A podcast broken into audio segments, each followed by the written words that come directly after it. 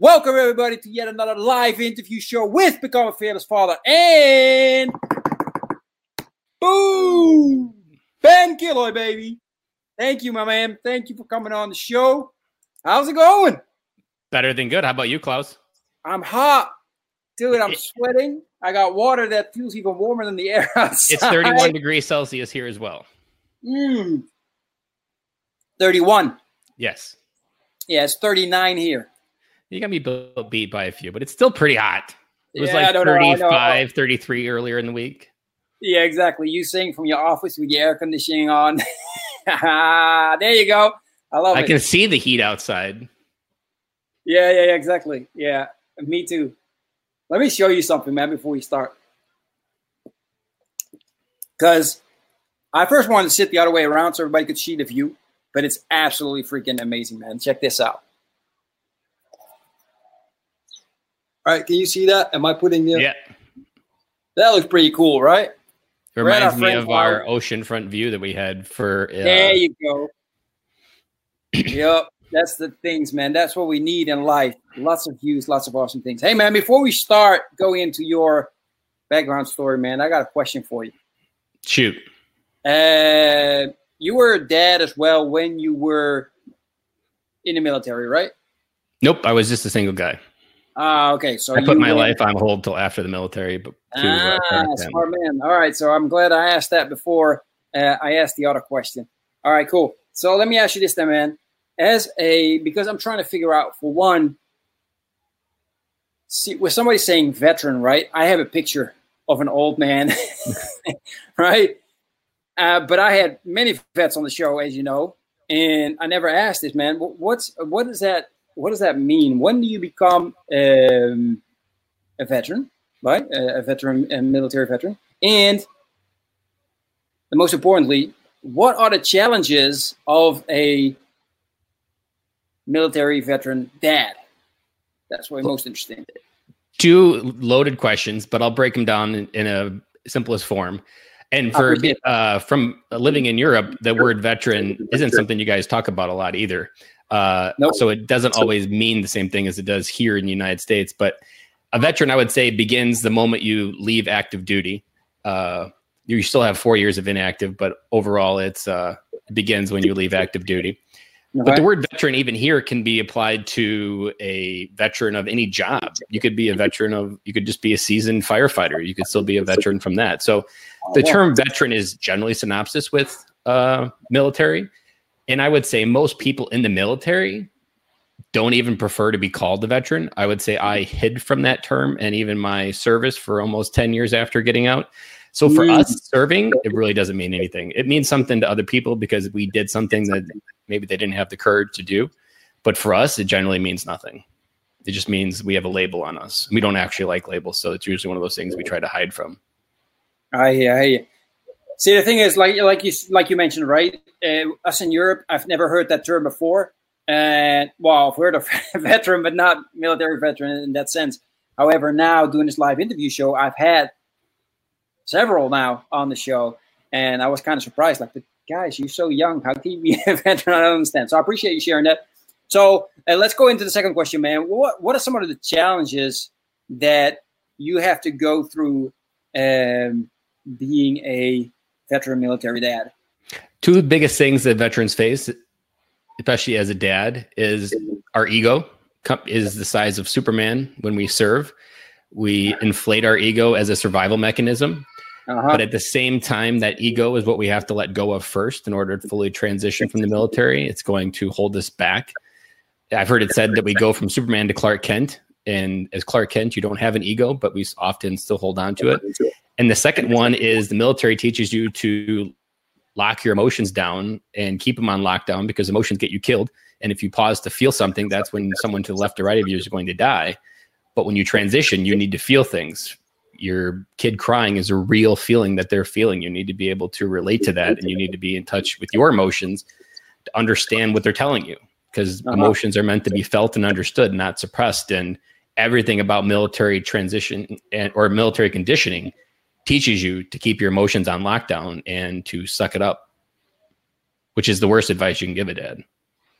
Exactly, exactly. That makes sense, man. that comes my question because that that is difficult for a lot of dads, right? So Yeah. how how did you do this, man? What, what would be some of your tips for other dads out there that have difficulty free, you know, free their emotions?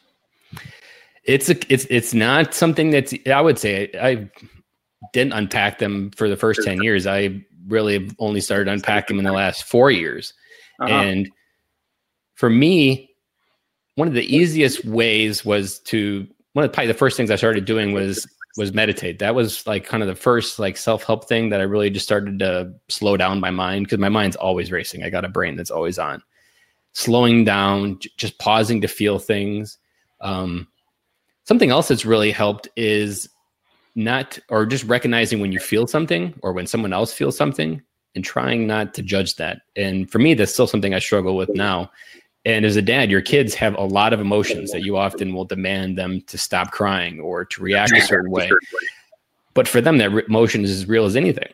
So I've probably had more success working through my emotions, helping my kids work through their emotions um, and helping them understand what they mean, give them different information about them, and just generally help them be understood because they have so many emotions as they develop. My kids are seven, four, and three, and it, my son is a ball of emotions of anxiety, and just being there and helping him understand what he's feeling can help me then understand what I'm feeling. Or maybe sometimes I'm projecting a feeling. Sometimes instead of dealing with what you're feeling, you proje- project that feeling onto someone else and not actually do anything good with it except hurt someone. Exactly, exactly. Let's go into that a little bit deeper um, after we uh, get to know you a little bit better. But I'm very interested in doing this in a an example, right, of something that happened. Why why your your kid or my kid doesn't matter that was crying and how you would go through that. I'm very interested in that because uh, our, our six year old cries, which I'm fine with, but it's the things why he cries sometimes. I'm like, dude, I don't understand right now why you're crying. So let's go through that later, man. But before we go into that, man, share a little bit your your background. Um, talk a little bit about your marriage, and you already shared you got a seven-year-old, four-year-old, and three-year-old. Um, and and of course, share a little bit about what you do. So I'll wind back all the way to the beginning since we opened up the veteran. I went joined the Marine Corps right out of high school. Did four years. Went on to join the or ended up being a generator mechanic. Um, served all my time in Okinawa. Never saw any uh, battle time in Afghanistan or Iraq. Served three years over in Okinawa. Went to Korea four times. Did some time in the Philippines. Really got hooked on experiences and international travel. Nobody in my family had ever really left the country. No one really ever in my family had a passport. So traveling to Japan and living there for three years wasn't something normally in our wheelhouse. But then I, I slowly got comfortable with that idea transitioned out with really the only feeling that I was meant for bigger things in life, and the Marine Corps was going to hold me back. I had no idea what that meant. I just knew that I couldn't shoot and I couldn't run at the time, or can't run yet, and uh, I knew that that was limiting my promotions. And I was really only getting promoted by waiting long enough in time and grade because you get points for just being in that rank every month. And I wasn't going to hit my potential, so I got out, transitioned, got lucky, got a job right out of the Marine Corps at a uh, generator manufacturer here locally. Kind of got lost in myself. I really just kind of started trying to be what the what the civilian world wanted me to be, and then I lost my identity. Now that I look back with full sight, started going to school for electrical engineering. Dropped out of that. Found out a level of electricity doesn't make you good at it. Really just felt lost in that time, and was lost for six months after I dropped out because that was my grass was going to get greener on the other side. My daughter had just been born in that same time. And really what sparked it all was the silliest thing is that uh, we had got a mailer at work for a fred pryor seminar.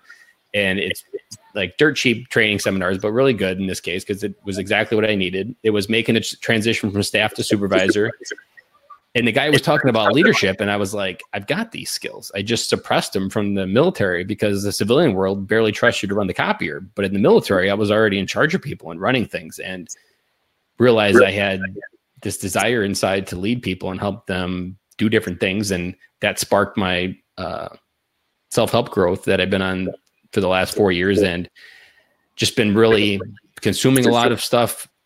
First two years were spent consuming a lot of stuff and that got me excited, but I wasn't doing anything with it. So then I was overruled. I had decision, too many decisions, too much information. I wasn't making enough decisions and doing enough.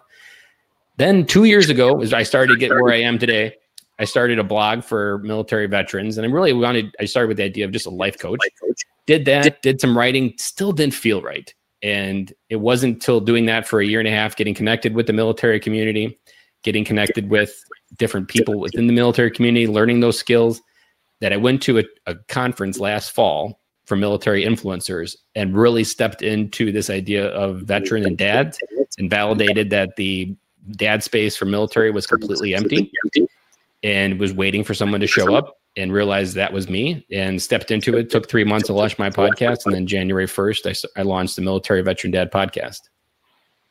Awesome, man. Love it. The internet's going slow.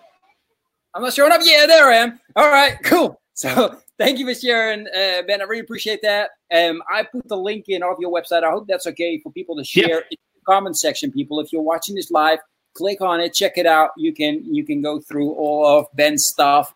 Man, I just want to share something else because this is pretty cool. Um, just so people know that I don't talk out of my neck or anything, and I say like you know I'm prepared for a very epic uh, conversation right now. Look at this. Fred already says great. And then right after OBM, says fantastic show. And we only started just now, right? This and our good friend Kenyon, who said he will definitely watch the replay. I love Kenyon. Yeah, Kenyon's fa- fantastic. So he already sent me a private message saying, "Hey, enjoy your talk with uh, with Ben. You're gonna absolutely love it." So, uh, just really quickly want to share that to people that are watching right now. Do me a huge favor. Make sure that you put a, a like or a heart or whatever it is, and make sure that you share it with your friends so they can watch this right now as well. Uh, we're only 10 minutes in, and we are going to discuss some amazing things. Let, let's hop back to what we were talking about earlier, right? Emotions and you helping your kids run through that. That immediately, immediately draw my attention and my interest. And the reason for that is, as I mentioned to you, our six year old, uh, he's very emotional, right? Um, the boys and I, we spent three weeks away from his mother uh, to to to have our summer vacation while she had to work, unfortunately. Um, and every time something happened, he would cry and he would want his mother, which I kind of find, you know, it's good reason. That makes sense. Yep. Now we're back and it started changing, right? So his grandmother died three months ago now. So now when he got upset, he cries and he's saying like he misses his grandmother. So it kind of looks like there's a pattern going on that something happens he doesn't like and he starts crying. So I'm just wondering, um, how do you go about then running your kids through those emotions? What what's your step by step plan if there is such a thing? How old is your son? He's six. Six, so six. about the same age as my daughter. Yeah. An example that I would use here is something that I did with my daughter during the school year. And mm-hmm. that example is really just kind of sitting down at night before they go to bed. And I, I would ask my daughter about her day. And I would ask her, there was a, a book that we read that said, uh, it was a good children's book that was called Someday a Bird Will Poop on You. And it was a children's book trying to explain that no matter how much, how well you do in life, a bird will poop on you. It's just a matter of fact. And it's, it's just a matter of not if, it's a matter of when. And you got to be ready to deal with it, brush it off, and keep going. So we created something called Bird Poop Talk and we would talk about all the birds that pooped on her that day. And sometimes it was a sad uh, person at school that made her feel a certain way. And it oftentimes I would use stories from my life to relate to something that helped her understand. I would try to ask questions to her about what she was trying to go through because sometimes I feel like the emotions are so strong, they just need words to help describe them. And uh-huh. oftentimes, uh-huh. just asking them good questions about it, or I think in the case of your your grand the grandma maybe sharing a memory of what you appreciated about her could help and it so the biggest thing about emotions isn't it's, it's not so much it's, you don't want to suppress it but you want to get through it and sometimes getting through it can be as simple as just simple talking about what you're feeling so sometimes if you're sharing a story that might help him get to the other side of that strong emotion that he's feeling mm-hmm. so something that he likes about it some memory that he misses Um, and I think that also is good for grieving as well. In that case, where she's gone now, that that's something he has to process and connect. And, and stories and memories are, are they're powerful things in marketing, and they work because the human soul somehow connects to them and resonates in a way that other ways don't. And so when you share, especially you as as an older adult that has stories from all your life, and you had triumphs and things that happened when you were his age that you can remember, or maybe older.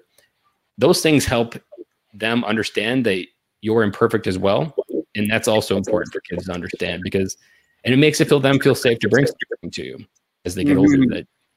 That um, I haven't really got much into it, but I plan on talking to my kids about my, me being bullied and being picked on, and not having many friends, and encouraging my daughter to try to make friends with people that look uh, lonely. Uh, there was a good speech that I heard in a Toastmasters uh, meeting I was in that uh, was labeled "Be the rainbow to someone's storm," and it really resonated with me. And I've used this to teach kindness to my daughter. That when you see a, a friend having a storm, be the rainbow to them. Go up there and just give them that gift of kindness and she understood kindness, but I don't think she understood the how. And somehow this rainbow and storms really helped her understand the, doing. And it really just came about. And then we would often talk about how many rainbows she gave away that day at our bedtime talk. And sometimes she would say she gave away a double rainbow that day. Uh, I think just talking and just communicating stories from your life and getting them to understand words in, the, in theirs and just getting through it is the best way you can do it. And then sometimes, especially with my son, he's so he's four and he's really sometimes high strung. Sometimes he just wants the snuggle and a hug. And the prescription of American society that boys don't need affection, little boys crave affection, especially from their fathers. And we'll be reading a book one on one in the bed, and he'll snuggle up on my arm as I'm reading it to him. Like that moment is something that's he's craving. It's at his heart. He doesn't know how to put words to it or ask for it but the need is still there. And those moments kind of help him feel safe in what he's feeling. Mm-hmm. Yeah, exactly. Yeah, for some reason they love to snuggle when it's like 36 degrees middle of the night while you sleep and I want to join you in the bed. But that's a different story. Uh, yeah. man, um, I love that, man. Bird poop talk and giving rainbows to someone's storm. That's beautiful, man. And then the reason why you can't find your own rainbow is because someone else is the rainbow for you. And then, sorry again. The reason why you can't find the rainbow at the end, or the pot of gold at the end of the rainbow, is because someone else is the pot of gold. Mm, I like that. I like it. I'm going to find that book. Hitting hard. I'm going to find that book, man. Someday a bird will poop on you. It's a good I one. I would love to read that to my kids. I need I need a couple of new English books for them. So that's uh, that's absolutely fantastic, man. Gotta love it, people. That that makes you wonder because I always try to talk to them in at, at a high, high level, I guess. And then sometimes I have the feeling like they don't understand it. Our difficulty is as well the, the, the, the language barrier, right? I'm Dutch, they're Spanish, their mother is Spanish Colombian. Uh, we speak English, Dutch, and uh, Spanish in our house. However, my Spanish is not at that level that I can communicate with them in, you know, I would have no idea how to tell them being the rainbow to someone storm in Spanish. There's no way. There's no and good translation. In English, or I can do that in Dutch, but then they wouldn't understand, right? But that's that's. Am I? I we got a lot of challenges, right? Maybe something to remind them uh, that I've always liked explaining it to my, especially my oldest really gets this. That I always remind her like, you know, you're trying to figure out how to be seven years old. Well, daddy's still trying to figure out how to be 34. So there's things that you're still trying to figure out as an imperfect human being, just as much as they're trying to figure it out. And allows yourself both yourself to have grace. Like you can't hold your daughter to a higher or your son to a higher standard because she's trying to figure it out just like you are trying to figure it out. You trying to figure out how to be 34 just like she's trying to figure out how to be seven. Exactly, exactly. I like that. Yeah. But it sounds like now I'm gonna keep going on this for before I go into my next question. But it sounds like you really put yourself like completely open out uh, with your kids right? Completely, complete vulnerability, hundred percent honesty, no as ego. Much as is appropriate for their age, but I plan on sharing as much as as many of my struggles that are appropriate to help them through it as they grow older, because that trust will always hopefully let them know that they can come to me with whatever they need help on in their life at whatever stage of life they're at. Exactly, exactly. So what you're doing is you're building a foundation where there's trust. So whatever happens, because of course they're gonna, even though you help them with the challenge that you've been through, they're gonna come across their own challenges, right? And that's what we mm-hmm. want, right? I mean, that's what I want. Let, let me say it like that. I want my children to go through their challenges, and not me being that dad that's going to protect them for all challenges and they're never going to have any because you know how can they grow however i like that that you mentioned like you're building real good foundations so even that later on when we you know when the kids get to that difficult age where they don't want to talk to their parents anymore they know for 100% fact there is that trust and they can always come to you right mm-hmm. yeah i understood right all right cool yeah love that so one of the things that we're struggling with with the youngest one is um, being a little disciplined and listening. All right. Can you please pick up your diaper, for example? Right. He wears a diaper at night still, uh, just in case. Now he flings that thing around like it's a freaking toy, except putting it in the in the garbage can. So you know, you ask him, he still doesn't listen. So I'm wondering, man, how do you go about disciplining your kids or making sure that your kids listen to you, and especially the most important moments, right? Well, I would say I mess this up every day that ends in Y. It's it's still something I struggle with, but early in my parenting role, I was uh, always trying to be liked by my kids. So not having friends in life, a lot of my energy in my early days, especially my twenties, I spent a lot of time trying to be liked by everybody around me, and then lost myself in that process. So in the early days, I was I wasn't disciplining properly. I wasn't being the firm and uh, parent that I needed to be because I wanted to be their friend. And then uh, I grow through some uh, good time advice my wife that you're not supposed to be their friend, that they need to be your parent sometimes. And. I would say there's two ways that I approach this. There's one where I reinforce what they're supposed to be doing, but at the same time, let it go if they don't. A good example of this is uh, we'll go to the mall. Like is one of our favorite things to do in winter is to go mall walking, which we go before the mall opens and we just walk in the mall and they run a little bit and can be a little bit louder and the old people walk in the mall and get a good kick out of it. And they always talk about the rules. Like, what are the rules before we go in here? And, and they all cite them off. They don't remember them, but going through the process of them remembering them, I'm hoping slowly cements them in their mind as what they should be. And then the other one, this is more of a detective question that I ask is I always try to frame that generally if a kid's acting out it's never what they're acting out about that they're trying to resolve. So mm. potentially, maybe him throwing your di- his diaper is the way to get your attention because maybe you've been busy that week, or maybe he's needing some one-on-one time with dad, and that's kind of it's like try to figure out that the the root cause is never what you're actually seeing as a symptom, um, and oftentimes I'll just then maybe focus on doing 10 minutes with my son playing either uh, Legos together or something simple and see how that changes. I know I definitely see in my daughter that her behavior definitely relates to the amount of time I invest in her. And when they're trying to get your attention, it's generally because they are feeling a deficit in their love tanks from the quality time. And on every podcast, something that I'm a big believer in reminding dads that at the core of everything we are as a dad and what we need to do for our kids is to remember that kids spell love T I M E. So generally, a lot of problems, I always try to reflect on that answer and then just invest more time. Not necessarily in something crazy, it doesn't have to be money. I mean, my youngest is three, and her favorite thing to do with daddy is to go to her room. We take a ball and we roll it back on the floor back together. So, and, and we do that for 10 minutes, and literally that that will change her behavior instantly. Um, I played jacks with my seven year old daughter once for 10 minutes, and that changed her behavior. So time can come from very easy ways. And I had a child psychologist on the podcast, and she says that you can, can you can change your child's behavior in as little as 10 minutes a day.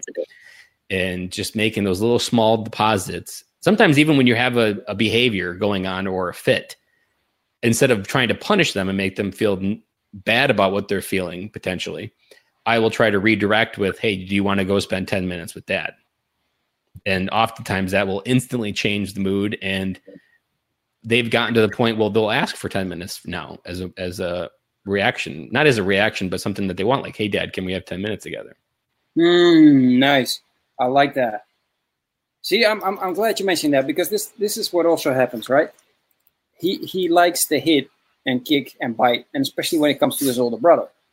And I was actually thinking, like, I've tried everything, right? So yelling, um, timeouts, uh, being really nice, uh, hit on the button, right? Hit him on the ass, show him like, look, you hurting your brother. This is what that feels like. You know, do you like that? Crying, da, da, da, again, buff. So doesn't help. So I've tried a lot of stuff. And then lately I was thinking maybe I should just what you just mentioned, right? Uh, give him a hug, go play with him, spend some time with him because maybe that's the issue, right? Maybe he feels like mm-hmm. his brother is getting more attention. And My then, favorite question is uh, if you want a result you've never had, then you need to do something you've never done. It's not really a question, it's more of a statement, but uh, that has really helped me uh, try to come up with new ways to get a result that I've never had. And a perfect yeah. example of this is, which is one of the reasons I have a podcast today, is two years ago I first heard this question, and it really framed that if, and it was friends. What I've a result I've never had is I've never had close friends in my life. I probably could count on my hand three. And when I turned 30, I had a midlife year life crisis that I really had no quality friends that I could say I had in my life. And it was, um, I was in a depression almost just like if you're turned 40, but at 30. And this question really posed, I'm like, well, I have to talk to people. It's a, I, I have to do something I've never done. I don't talk to people very often. I'm every person I would talk to was that high school girl that was going to tell me no. And, and so I, I simply started doing the opposite. Instead of not talking to people, I started talking to people and I started with dads at the park. And that morphed into talking to people at the grocery store, then talking to people on the airplane. And now I'm addicted to talking to strangers. And that morphed into my mindset that I'm always one conversation away from something amazing coming in my life. I'm going to miss 100% of those shots I don't take. But that all came from that very rude question of if I want a result I've never seen, well, then I need to start yep. doing something I haven't done before. And, um, but in your case, I think trying to just deflect and try something different could be exactly what what you need. And like I said, it can be the simplest 10 minutes. You could be going for a walk. It could be throwing a ball back and forth. It could be anything. It, it like it doesn't matter. All they want is to know they have your one-on-one undivided attention. Mm-hmm. Exactly. Exactly. Yeah. Um, that's that's the, the thing is this right. And um, yes, you you try you tr- keep trying new things so you get a different result, right? Because, for example, and, and, I hate the example because I absolutely felt so horrible. I hit him on the ass. But you know, let's say that, right? So he he hits, so I hit him in the ass, and I keep doing that, hoping that he will change, right? And that's not working. It's like, dude, man, I can run into the wall if I want right now, but if that's not working, I got to try something else, right? So that, that's a great example that you given, and that's what I worked on. The only thing is, right?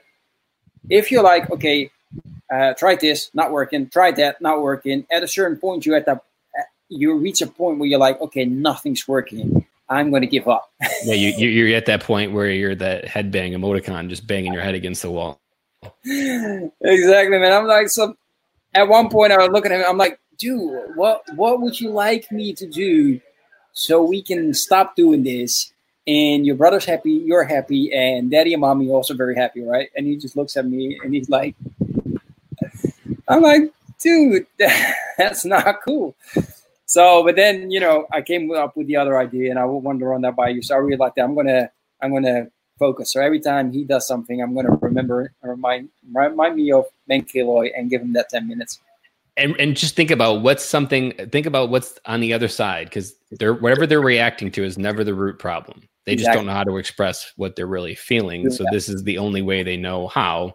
Uh, and the child psychologist I interviewed, I posed the question: I was like, how do you balance being their friend and being affectionate with them at the same time being their parent? And she said, what their research is currently showing the positive psychology of reinforcing and reaffirming rules, but at the same time reinforcing that 10 minutes of one-on-one connection does what needs to do that you can actually eliminate the negative side and I know that feeling when you spank your kids. That uh, my wife went to China for uh, teaching uh, ex- teacher exchange essentially for, for, ten days in June, and there was times I was at my wits end where you all the logic is flown out the window. You're exhausted. I found the most this, the the every the one thing that every dad should take away, and what I learned in my research of being single dad for ten days with three kids was the decision making is the number one thing that is exhausting at the end of the day with kids mm-hmm. because you're you I couldn't even keep track of a punishment for two hours. Like I had dished out a punishment by the two o'clock and I had already forgot it by four, and that was just exhausting trying to keep my processor going and keep up with everything that they needed, keep the house going, keep up with what I should be doing next. I, I was shooting myself to death. Uh, the struggle was real, but at the end of the day, I was blogging about it every day, and that really helped me kind of get myself grace. I would learn, I would reflect on what I did, what, try to figure out what I could do differently the mm-hmm. next day, uh, and just recognize that everybody has those days where they're in the pit of being a dad. They don't know what to do next, and you really just got to figure out how to try something new the next day and just keep on going. And the, the one thing that I often reflect on, no matter how much you feel like a bad dad, you will always be the first love of your daughter and you'll always be the hero to your son no matter what you do. And even on your worst day they still look up to you like a god. And my son has been recently been saying a lot where he doesn't know what else to do. He'll say daddy i hate you. And literally 10 minutes later he'll be like daddy that's awesome. It like he, he's using words in the wrong context and that's just what he's expressing but they actually mean nothing. And if a if I was to get hung up on hearing "Daddy, I hate you" five times a day, well, then I would start to believe it. But I know at the core, I'm still the hero that he needs me to be. It's just this is the stage of life he's going through, and I've really liked framing uh, parenting as as seasons, and sometimes we can want a different season of life to be taking place, especially like as a dadpreneur. It's even more like this season of life with my kids being young. I'm consciously going slower than I potentially could because I'm never going to get these years back, and these are the years that everybody wants. And I'm convinced every time an adult tells you, "Pay attention," these years go by fast. That's just them.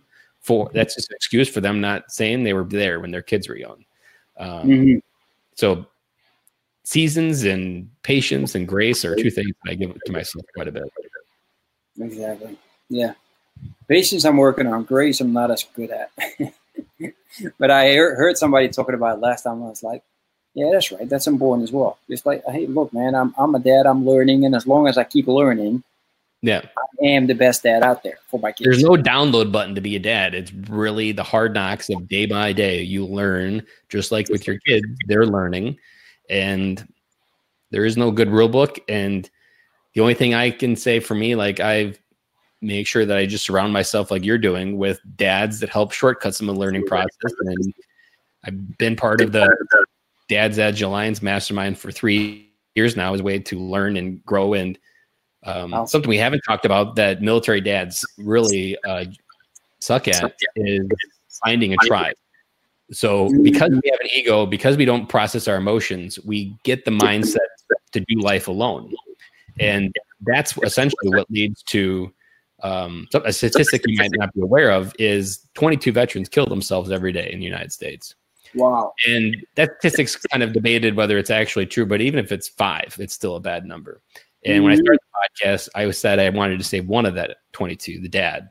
And by keep doing life alone, you get these conversations in your head, like the one you were just having about uh, trying to deal with your son. And if you don't get those conversations out, you start getting this echo inside your head that essentially gets so loud that there's only one conclusion it comes to, and that your family is better without you. Like I'm just my family would be better if I wasn't here messing it up every day. And then they end up taking their own life. And doing life together is really what we are meant to do. And I there's a, a quote that I, or a way I like to frame this that for three thousand years, men did life together in tribes. Literally, we had tribal relationship men for three thousand years. It's in our DNA, our psychology, and yet somehow in the last one hundred, we thought we could re-engineer how society put us together to do life alone. And the lone wolf always dies. So you you need to find a tribe in whatever way, in whatever niche you are as a dad, and whatever feels comfortable, because there's things that life is going to give you that you can't carry alone. And a good analogy of this is from the Marine Corps. So in the Marine Corps, the first uh, muscle that or first part of the human body they start breaking is your back because you you have a back on your pack, your a backpack back on your back and you're hiking and your back's taking that brunt. Next thing you know, you're starting to lift things that you probably shouldn't be lifting. Well, the Marine Corps' motto is if you can't lift it, that just means you don't have enough Marines trying. And I've really translated this to life that if you've you're not meant to lift everything you have in life that life gives you. And you just need more people in your life to help lift it and to share the load. If you don't have that tribe, some things are going to be too so heavy that your life just shatters and you're not sure how to put it back together. But by getting that voice outside of your head, getting those words to or getting those thought and to have real words in a conversation, you can start to lessen that burden that you have on your heart by holding that in. And I know when my heart's clogged and that's when I know I need to share something or share the load with someone because I'm not meant to do life alone. And there's certain things that life gives you that aren't things that you can carry by yourself. Mm-hmm. you need those people around you. And you can't always be your spouse to help carry that. That's not the role that your spouse is supposed to have. So you need that group of like-minded men on the same journey to do life together with. Absolutely, man. Absolutely. Yeah, that, that's a powerful message to all Dapners out there um, to find like-minded Dapners. And and the great thing is that now with internet and stuff, it is so much easier. Like I was actually talking last week with my uh, with my mom about this, and we were talking about friends, right? Since I moved from the Netherlands to Spain, uh, I hardly have contact with my uh, Dutch friends, and um, I'm not really good, to be honest, connecting with the Spanish people. However, I got great connections now, and I was mentioning, like you know, um, Kenyon Zitska, for example. We talk a lot. Uh, Andy Storch, I, um, I, I, talk a lot with him. I feel connected with him, and I, I found now real easy Dapners like me. They're on a journey, on a mission, right? Mm-hmm. And I'm like, dude, why doesn't everybody else do this. It's so much easier now. so there is a massive fear growing in society because we've disconnected our Facebook or we've connected to Facebook so much that we don't know how to talk to people anymore. Mm. And the idea of, I mean, there's people that share stuff, but and what people do share is generally not positive or, or human connection type stuff. It's usually always negative, like on Twitter or something. And this idea, this idea of being able to talk to people I've often said like the number one skill I wish the Marine Corps and the military would give us as we transition is to take us on a field trip to a room full of 300 people to go in there with an objective and learn to talk to strangers. Because the number one thing that I've learned over the last probably even six months is the ability to talk to strangers is really the only way you can move your life forward. Whatever you're stuck on, whatever problem you have, there's a stranger that's worked walked that problem and solved it but you can't access that solution until you talk to a stranger. Mm-hmm. And think of how lonely a dad is, or think of how many issues as a dad you're facing. If you didn't have the courage to talk to strangers on Facebook, you wouldn't be able to get free access to solutions to this. That ability to talk to strangers is holding back so much of society, and that fear is growing greater and greater every day. That we we text more, we Facebook message more, we don't call each other we get cringed when we have a voicemail because damn someone called me. It's like okay someone called me. That's not the end of the world. Um, one th- thing that i love doing is uh, i've set up a, a, calendar link. On my commute to work? I've got 30 minutes in the morning 30 minutes in the afternoon. I am always putting that calendar link out in the universe and letting people take time because i love having conversations now with strangers and understanding what their life is like and figuring out what lessons i can add from them or add to their life. And those connections i have no idea what's going to happen but that muscle talking to strangers is the only way you can really truly move your life forward from whatever you're mm-hmm. feeling because you can't do it alone. You can't make a business with one person. You need connections, you need people, you need to support them, and you can't do it unless you know how to talk to strangers. Absolutely. That's well said, man. You you also took away my uh, I got the link in there as well for people to join my messenger bot, but also to get my um, it, it's a it's a three step guide to overcome your challenges because so many of us are trying to overcome challenges. And we keep saying why are you trying to overcome a challenge that there's a thousand people even more that already overcame your challenge? Why are you trying to do it on your own? Just find that person already done it. Talk to them right? Doesn't matter who it is. You say like look man i noticed on your facebook or i noticed on a video that you posted like you're you this is your i had that i have that challenge now. You had it like, can you help me out? And I bet you, and like you said, like it's amazing how many people are willing to to help you out, right? You just so, got to be able to open. People, the world is waiting for people to talk to. It's um, one of the things that I've really found powerful in the podcast, and uh, it came from a, a J- friend, Jason McKenzie in Canada, that the world is waiting for you to go first and tell your story. And learning mm-hmm. to tell your story and being okay with telling it the most vulnerable raw story that you can think of being able to do a facebook live and tell the world to it and not care what the, what the result is but knowing that you may have affected someone in that conversation the world is waiting for someone to go first and when you go first the i can't tell you how many times i've told the story i've told my story about my friendships and not having friends and I made a person cry because those simple words gave a, a, description to what they were feeling, but they didn't know what it was. And I don't consider that a, a whole horrible story, but that gave them permission to feel something that they weren't allowing themselves to feel. Exactly. Yeah, and that gave them then the the uh, how do you call that the the rope to hold on to and say like, yeah. look, man, ben, ben had no friends. Look at him now Look at the confidence he has now. Look at all the shows he comes on, right? Talking about his story, sharing his story. I can do this as well, right? And then I'm sure that uh, we not probably without saying it, but you know, you give people permission to do it. It's like, look, I've done it. I give you permission. Or sometimes people need that permission, or well, I know the word permission maybe sounds weird, but like, look, I've done it. Now it's permission is the right word because I feel like somehow the societal norm says it's taboo to talk about something that you're feeling or mm. because of facebook only shows the positive of people's lives often people feel like that's the only thing they have permission to share but when someone does do the opposite of that and has an opposite george costanza day the world responds because it's something refreshing and somehow helps them understand something that they didn't know themselves there's I haven't I don't think I've used the word Killoyism yet. So Killoyism is my random way to put things together. And one that I often repeat is limiting beliefs are like rubber bands. You just keep stretching them enough, they'll eventually break. Mm-hmm. And talking to strangers, telling your story, making friends. These are things and limiting beliefs that I believed I wasn't, I just didn't have friends, and that's the way it was. And by continuing to do them, continuing to put out a podcast, continuing to do Facebook Lives, I'm slowly stretching the rubber bands that are holding me back and one day they're just going to break and i'm going to feel as free as the world can be and but it took daily stretching of the rubber bands to prove mentally that they aren't really existing they only exist in my head right on right on and that's perfect man because that comes back again to what you said earlier like you know i am my my kid's hero right and you doing those kind of things they see that man, you're leaving a legacy for them just by doing that, right? Because they're going to just continue to grow as as you are growing. Mm-hmm. That's amazing, man. I love it. Um, just people saw it. I'm taking notes, man. That's a I'm, lot of notes. Yeah, I know. I like to write. I st- I'm stealing all the Ben stuff. No, I'm kidding. Rebecca, thanks so much for being on and leaving your comments. I really appreciate it. I didn't say before. Um, Rebecca is a grandmother, an amazing grandmother, and even though this show is called Become a Fearless Father, I think she is like one of my top, top, top fans. So I really appreciate you, Rebecca. Thank you.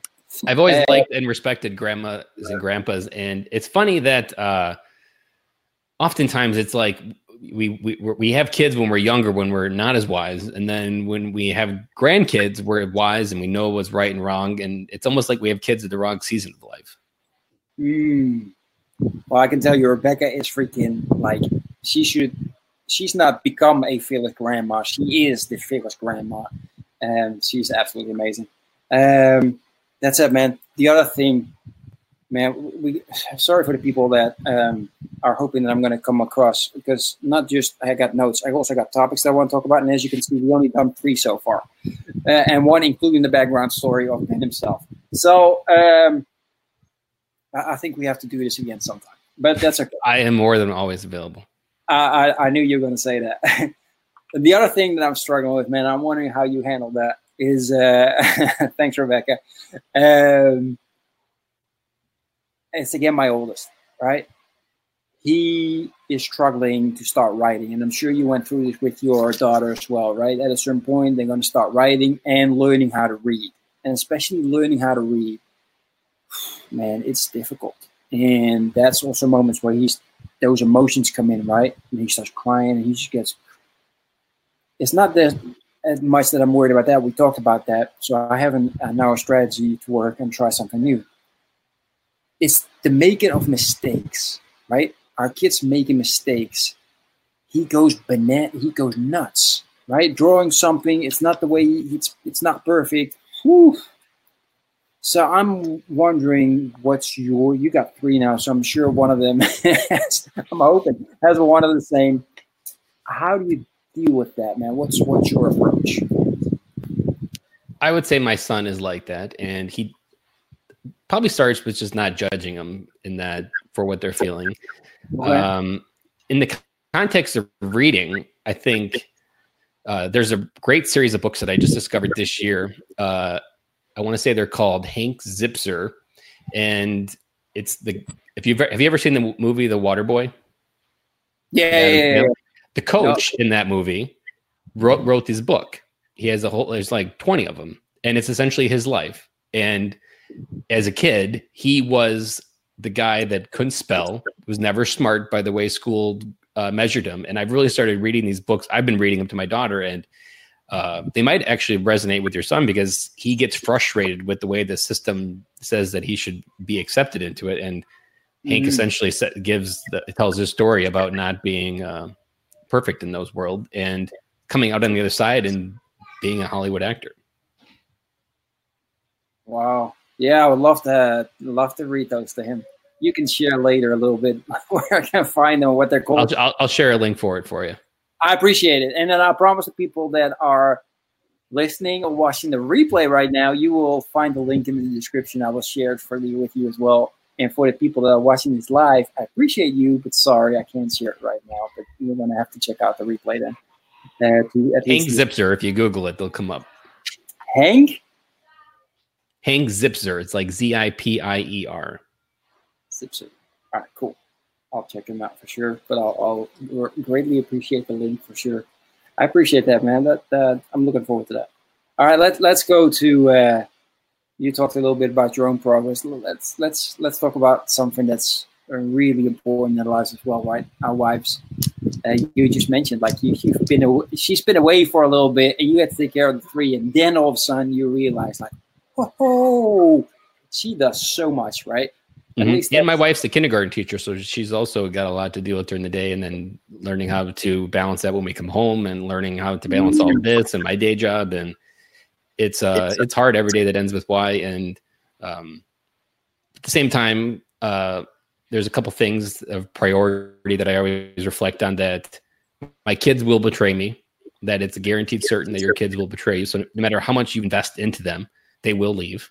And at the end of the day, mm-hmm. you'll have your wife. So always prioritize your wife over your kids, even though that goes against the normal practice of society.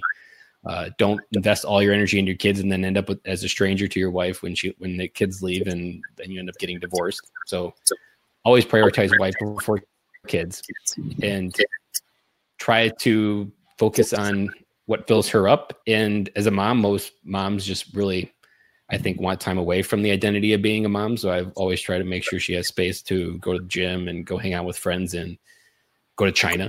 Um, this past uh, spring, she went to, to, Florida. I put a bird in her ear to take us a vacation to Florida with her teacher friends. So they went four days, got a condo on the beach, and just was away from being a mom and hanging out with her friends. That's amazing, man. That's really good. And I gotta say, man, because as you mentioned, that is not what in general is being taught, right? Because when I started out with this being a dad, my first feeling was like, okay, kids come first, right? And that's what every, a lot of people say, right? And the other thing then is you say like, okay, so I actually decide, look, I'm going to send my wife away, like, you know, not not like that, leave, yeah. like you know, you you give her that that possibility, right? Open and, the door and let her walk through it if she wants. Exactly, exactly. So my wife actually just went to to Prague. Um, I love Prague. I've been there. I think nine exactly. times.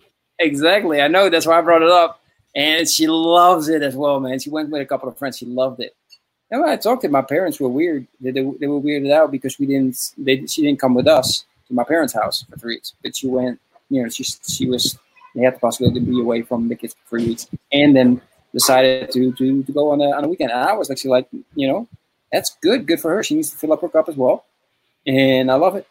And, and it gives them a, a, view of their life that they don't get to see. So it gets them to explore new views. They get to to explore um, I like to say, and it works for you guys, it just doesn't have this cliche to it, but give yourself the widest view of the American dream possible. And I do take that phrase with my kids to give them the widest view.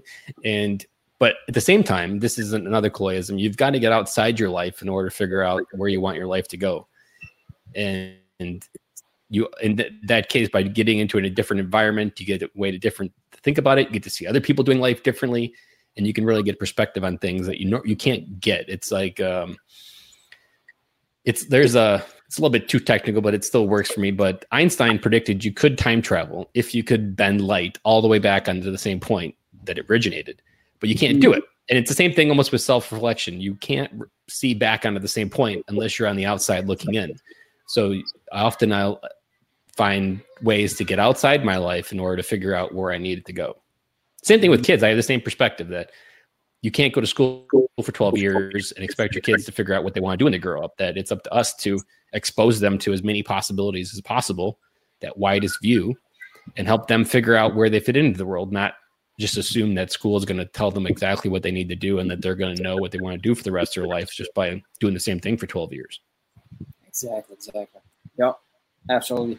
Um, in regards to your wife, because yeah, one, very important, make sure that her cup is filled, right? Two, how do you make sure with three kids, being a dad her, having a job, her having a job, um, how do you make sure that you connect with her? Uh, just like you, you know, you said you give those, you make sure that you get those ten minutes with your with your kids.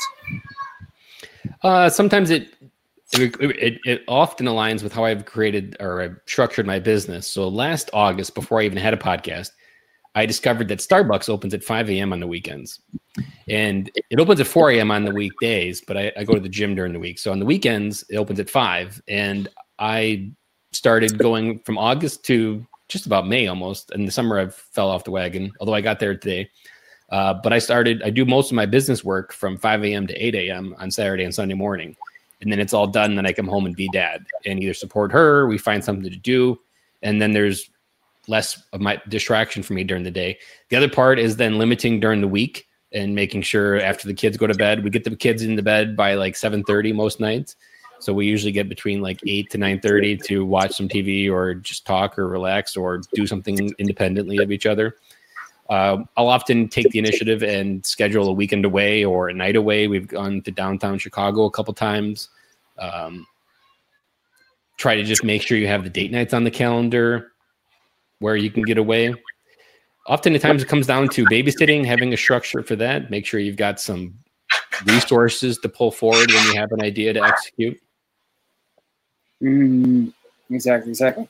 And and in regards to because of course you, together you're trying to raise your kids right?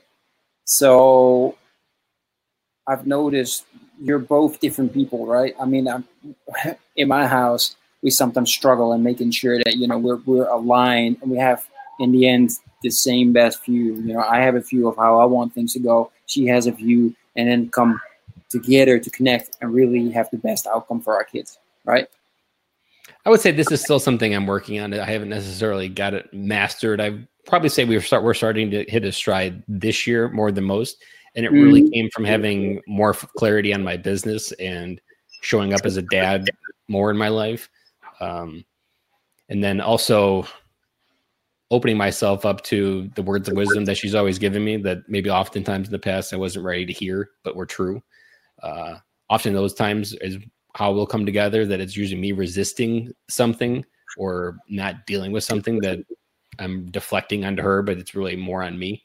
Um, hmm. so I would say that part I'm still working on, but at the same time, you just keep it consciously in the front of your mind. And oftentimes it all just comes down to communication and trying to figure out better systems, better methods, better ways to come together from a communication point of view. And I think when your kids are young, that is still the hardest part, even in a well-oiled marriage of communication and keeping it. Because uh, I often describe sometimes it's like living in a uh, pressure cooker. Sometimes where it's just like everything's on and everything wants your attention. And at the end of the day, it's life, and life, despite what Facebook sells, isn't going to be easy. And there's going to be days where it's messy. And the I don't know if you guys have it over there, but in the United States, there's a show called The Magic School Bus, and it was on uh, PBS, and it's also on Netflix now. Mm. And Miss Frizzle on there gives some of the best life advice that life is about getting messy and making mistakes. And oftentimes, same thing in marriage. You get sometimes it's messy, sometimes you make mistakes, but as long as you reaffirm every day that you chose her, then you'll ultimately keep going down the same direction. I like that. Yeah, that last last advice. Make sure you affirm that she knows you're not you're the one. I'm going with you is absolutely important. And and and not being an idiot. I, I'm I've been such a dumbass. I've been an idiot many times. Right? It's like you, dude, man, why? And in the beginning, it's like, dude, really, you don't understand why your wife responds to you in a way because you're not like this was my biggest mistake in the beginning when I tried to really like, okay, yeah, we gotta work together, we gotta get this aligned. And I was just like, okay, and this is the way we're going to do it. right? This is my opinion. This is to work. And she's like, no, no, it's not. I'm like, okay. What? You're saying that I'm a bad mom? I'm like, ooh, said something wrong again. Bells are going off. So, yeah, man. I appreciate you mentioning that. Um, I was very curious on how you're doing that, but I'm glad to hear as well that I'm not the only one struggling. Um, let's talk a little bit before we, we close it off and and let people know again where they can reach you, man. Uh, talk a bit a little bit about your podcast and especially like what what's your share your vision. What are you trying to to achieve? What's your mission? So it's probably the best part. Even though the name sounds pretty simple, it was a struggle to come up with a name because there's not a one word connecting active duty, military, and veterans at the same time. Then listening to another podcast, I was inspired to connect military veteran, as simple as that is. But on the plane ride home from that conference that I mentioned in the beginning, uh, I was a mind map of all the different things related to being a dad, and all of a sudden it hit me that um, it's kind of like leaving no man but left behind. But at the same time, I didn't want to do that cliche. I, so I came up with uh, to bring every dad home. That so many dads come home, but they actually never come mm-hmm. home mentally. We all seen the the great videos of uh, kids that seeing their or military veterans seeing their kids at school or active duty seeing their kids at school, and they get so excited. But the other side of that is a veteran that or an active duty member that doesn't actually come home. They don't know how to reintegrate back, and that's a simple mission. Is I want to bring every dad home back to their family. I want to wake dads up to the potential legacy and impact we can have on our kids. Navy SEAL Andy Stumpf says it best that as a Navy SEAL, he was trained to be the most effective fighting force the world has ever seen but his effectiveness was as only as far as his rifle could fire. And as a father, you can literally go generational with your effectiveness. And as mm. military veterans, we have a lot of skills and wisdom and experience to help shape our kids' legacy and figure out where they fit into the world, make their dent in the universe, figure out what legacy you want to leave. And oftentimes we spend all of our energy focusing on the military legacy and the sad part is the military legacy is already over. It's a fact. Everything that happens is already in history books. But your kids is happening right now. And that's mm-hmm. your true legacy. And getting dads to wake up to that has been the biggest uh, epiphany, I would say. I didn't start with that in mind, but it's been the biggest takeaway so far in my 30 episodes that getting dads to, to recognize the legacy we have and potential we have with our kids is the primary end result of what I want to do because we can make a huge dent in the universe if we wake up and to be the dads that we know we need to be. Mm, true that. I love that, man. That's a great mission. Um, just for the people that are watching, is it uh, is it all interviews with uh, um, veteran, military veteran dads, or is it uh, shows you as well, solo shows? How does your podcast? How's your podcast set up? I would say I've started with interviews, and it still is interviews. Um, I do have done a, a little bit of monologue in the beginning of some episodes. I would say at some point it might be a monologue, few episodes. I've had a few experts on, but mostly it started off with just picking easy friends to do interview with, just to get through the fear. But then I just kind of, kind of picking friends and people that were just military veteran dads and not like an influencer. And mm-hmm. that ultimately, I feel like has been part of my success that I've found the most relatable people within that community to interview. And so I've really just focused on interviewing military dads that are doing life just like me and you that struggle from the same crap and uh, trying to share the stories that because ultimately what dads need to realize is that they're not alone with the thoughts they're having. That's the biggest crisis we have is military veteran dads. So if I can just get a dad to wake up and be like, "Oh my god, that guy has the same problem I do," mm-hmm. uh, and he's and he's working through it, I can work through it too. Like that's the pivotal moment where you realize anything is possible. Amazing, man. Love it. Um, how can, besides, I shared it again for the people that are watching. This is in the comment section. It's the first comment on top. Um, I gotta learn how to make sure that I tag that so everybody can see it every time. Um, you can click on this and get to the to the website and to the podcast of Ben. So check it out and make sure also uh, do me a huge favor and share this um, with your your veteran friends um, that are dads as well. It's very important. Message, Ben's message is absolutely amazing and needs to be spread as far and wide as possible. So I appreciate your help with that. Ben, what are the great ways for um, military veteran dads out there to, to connect with you or anybody so, for that matter? I'm pretty much on all the socials. I'm on Instagram at, at Ben underscore Killoy, K I L L O Y. There's also a show handle at, at Military Veteran Dad. I'm on Twitter at Ben Killoy. I'm on Facebook. Um, I'm open to message. I'm open to conversations, as I said, talking to strangers. The website has a links to all the podcast places it's on. It's pretty much everywhere you can find podcasts these days. You can even ask Alexa to play the military veteran dad, and she'll play it for you. If anybody's interested in that 10 minutes that I talked about, there is a bonus episode uh, around episode 15, I think, uh, that talks with that child psychologist about how 10 minutes together can make the difference in the end. And that one is really can be focused on anybody that's willing to listen because there's good advice in that episode for everybody. Uh, but we just share stories. And uh, this coming Monday, I'm getting ready to share a heartbreaker. Uh, a mom was with my first Gold Star family member who whose husband died, but didn't die in active duty. He died in a scuba diving accident, and she was six months pregnant when he died, and had a two-year-old and a three-year-old. And she's actually in Europe now, touring with her kids, uh, just having a vacation for two months in seven countries. And her husband's motto was "No bucket list." and that's how she's living her life on the other side of that tragedy. And it, I, I, I cried during the interview, and it was an emotional interview, and I'm mm. excited to share it on Monday. Awesome, man. Well, we'll, we'll look out for that one. Um, ben, thank you so much for taking the time for being on. I really enjoyed it, and as I said, I got like at least fifty percent more things that I would like to talk to you about We'll, we'll Hopefully, we lived up to your standard that you set in the beginning. I don't know what I don't know what the metric is to measure the, the awesomeness, but I I definitely loved. I always love telling stories like this and connecting with other dads out there. I truly enjoyed it, man. And from all the comments that we've got, we've got more comments and more likes and hearts uh, than than I've ever had so far since I started using Streamyard. So I, I think that definitely does it. That's a good uh, validation from the universe. I think so. So I truly enjoyed it. Um, everybody else that's been on, thank you so much. I really appreciate all of you uh, for leaving your comments. Um, I got to start learning myself to ask you guys that are watching this if you have any questions for my guests. You're, you're so much of a detective on the show that it, you're asking all the questions about your life and getting trying to pull out the weeds. It's you're doing the right thing. I appreciate that, Ben. So, uh, Ben, stay on a couple more minutes uh, when I disconnect with everybody else. Everybody else, have a fantastic weekend. Enjoy it.